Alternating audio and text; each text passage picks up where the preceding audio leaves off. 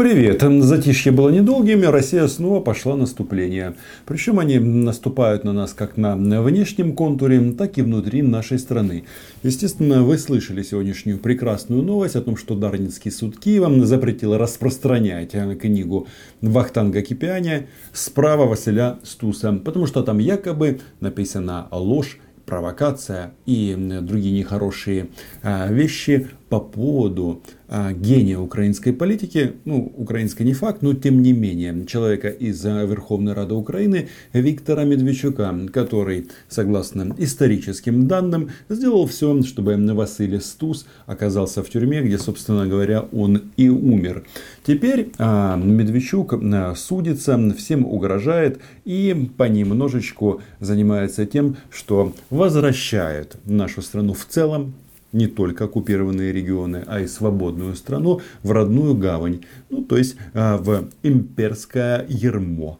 Об этом поговорим. Меня зовут Роман Соболюк. Подписывайтесь на мой YouTube канал. Называем здесь вещи своими именами. Что касается самой книги, ее разобрали очень и очень быстро. Начинающие журналисты используют словосочетание «горячие пирожки». Э, ну, за это обычно опытные редактора бьют по рукам, но тем, тем не менее а, книгу раскупили. И сейчас, пока а, идет апелляция, готовится еще дополнительное издание. Но эта история, она не только о Медведчуке. Почему вот эти вот пророссийские товарищи так спешат стереть память о Василии Стусе. Потому что, ну как, это же Украина, а в Украине самое страшное это украинская политическая самоидентификация и вообще политическое самосознание. С этим вот эти вот товарищи борются. Как это выглядит на практике? Когда территорию захватывают, они все украинское сразу начинают там уничтожать. Вот давайте-ка посмотрим такой прекрасный город Донецка. Был там э, Донецкий государственный университет. И перед входом была стелла, памятная доска Василию Стусу. Как только пришли российские оккупанты, они ее просто разрушили. И вот что-то подобное сейчас пытается делать и Виктор Медведчук изнутри.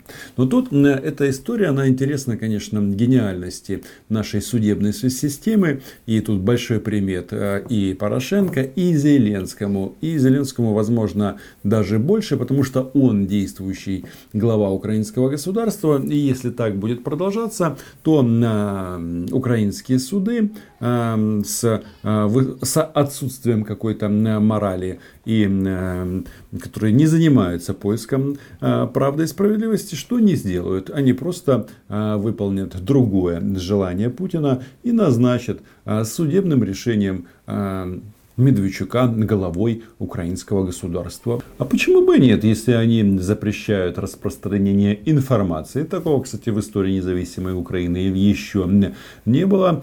Точно таким же образом разделаются и с Зеленским. И вот это вот бездействие, как предыдущей команды в части судебной реформы, так и действующей, приведет к тому, что мы вернемся в эту родную гавань стран изгоев – и э, стран, где э, почему-то почитают Путина. Опять же, смотри оккупированные территории.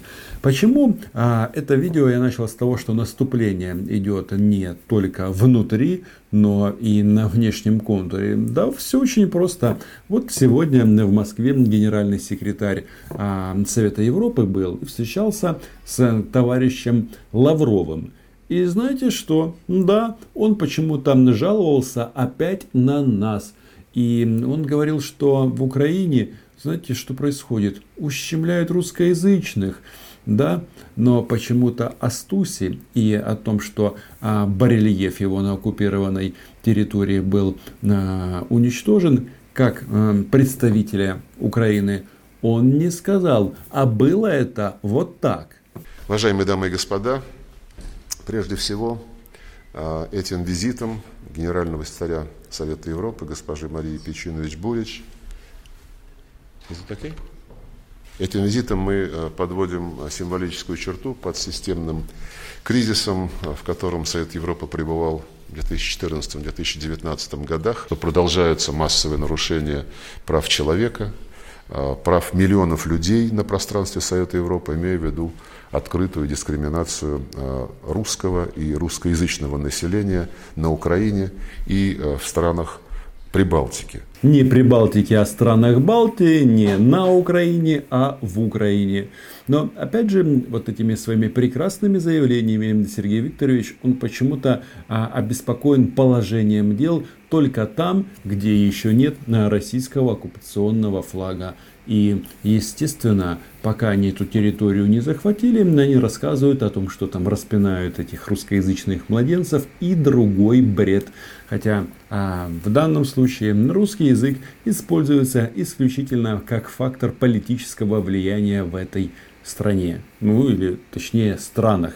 Потому что, понятно, речь идет не только об Украине мы подчеркнули неприемлемость ситуации, которая складывается вокруг вводной блокады Крыма, в нарушение всех мыслимых конвенций и европейских, и универсальных, и в нарушении той рекомендации, которая была сделана еще в 2016 году специальным представителем генерального секретаря Совета Европы господином Штудманом, который посетил Крым, а, подготовил доклад. Одной из его рекомендаций а, была необходимость незамедлительно отреагировать на проблему снабжения Крыма водой. Почему-то Сергей Викторович не упоминает о множестве международных документах, где э, требуется незамедлительно деоккупировать украинский полуостров, и таким образом э, вопрос с водой будет снят.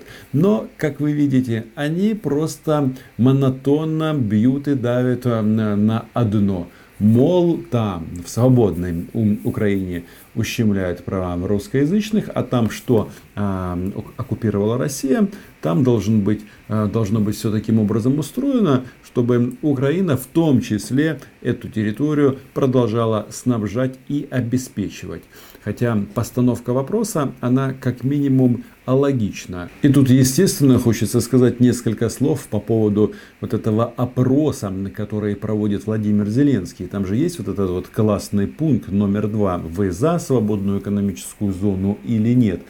Все вот эти вот э, вопросы в таком вот ключе, когда нет какой-то конкретизации, можно э, интерпретировать как вам угодно. В том числе можно это интерпретировать как э, свободная экономическая зона для оккупированной части э, Донецкой и Луганской областей. В конечном итоге это все сводится к тому, что Украина должна будет сама платить за российскую оккупацию.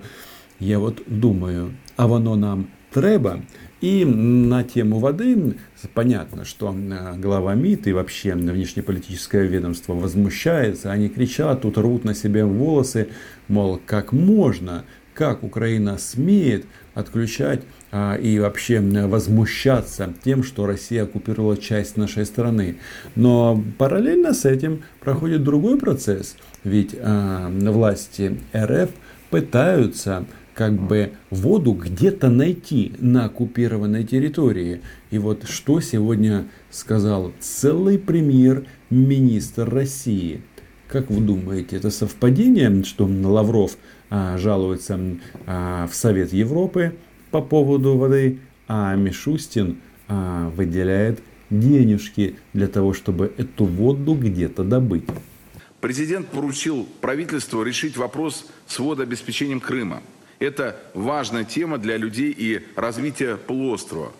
Нужно сформировать там современную систему водоснабжения, чтобы жители и экономика Крыма больше не испытывали этих проблем и не опасались возможных отключений. Куда же делась вода в Крыму? Все очень просто. Приехали товарищи с материка и начали усиленно пить. Ну и, естественно, понадобилась вода для того, чтобы мыть танки и другую военную технику, которую туда поставили.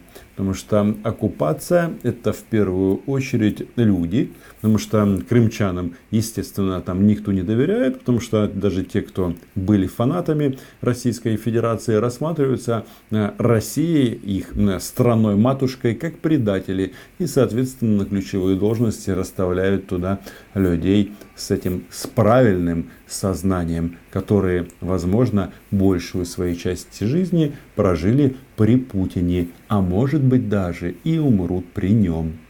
Правительство подготовило комплексный план по обеспечению надежного водоснабжения Республики Крым и города Севастополя. Приступим к его реализации. То есть вы хотите сказать, что он пройдет чуть-чуть времени, и вы не будете мяукать на тему, что Украина что-то должна. Я правильно понимаю? В нем предусмотрено 14 мероприятий. Среди них разработка новых источников воды, строительство гидротехнических сооружений, объектов водоснабжения, водоотведения, а также капитальный ремонт инфраструктуры. Ранее мы уже выделили почти 6 миллиардов рублей на строительство новых водных объектов. Так.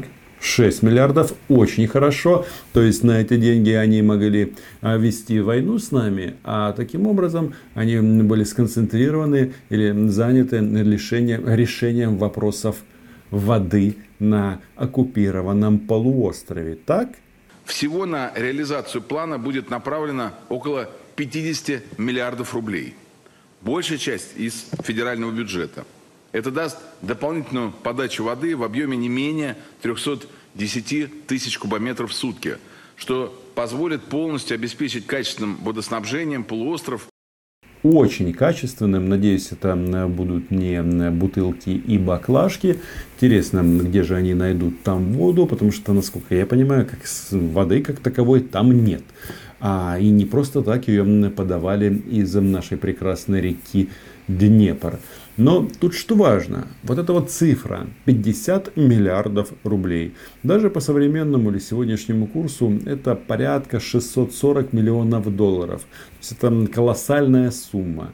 И если бы они ее не тратили бы на а, решение проблем с водой, они бы на эти деньги купили бы танков и отправили бы их против нас. Ну или, возможно, подарили бы Медведчуку еще один телеканал.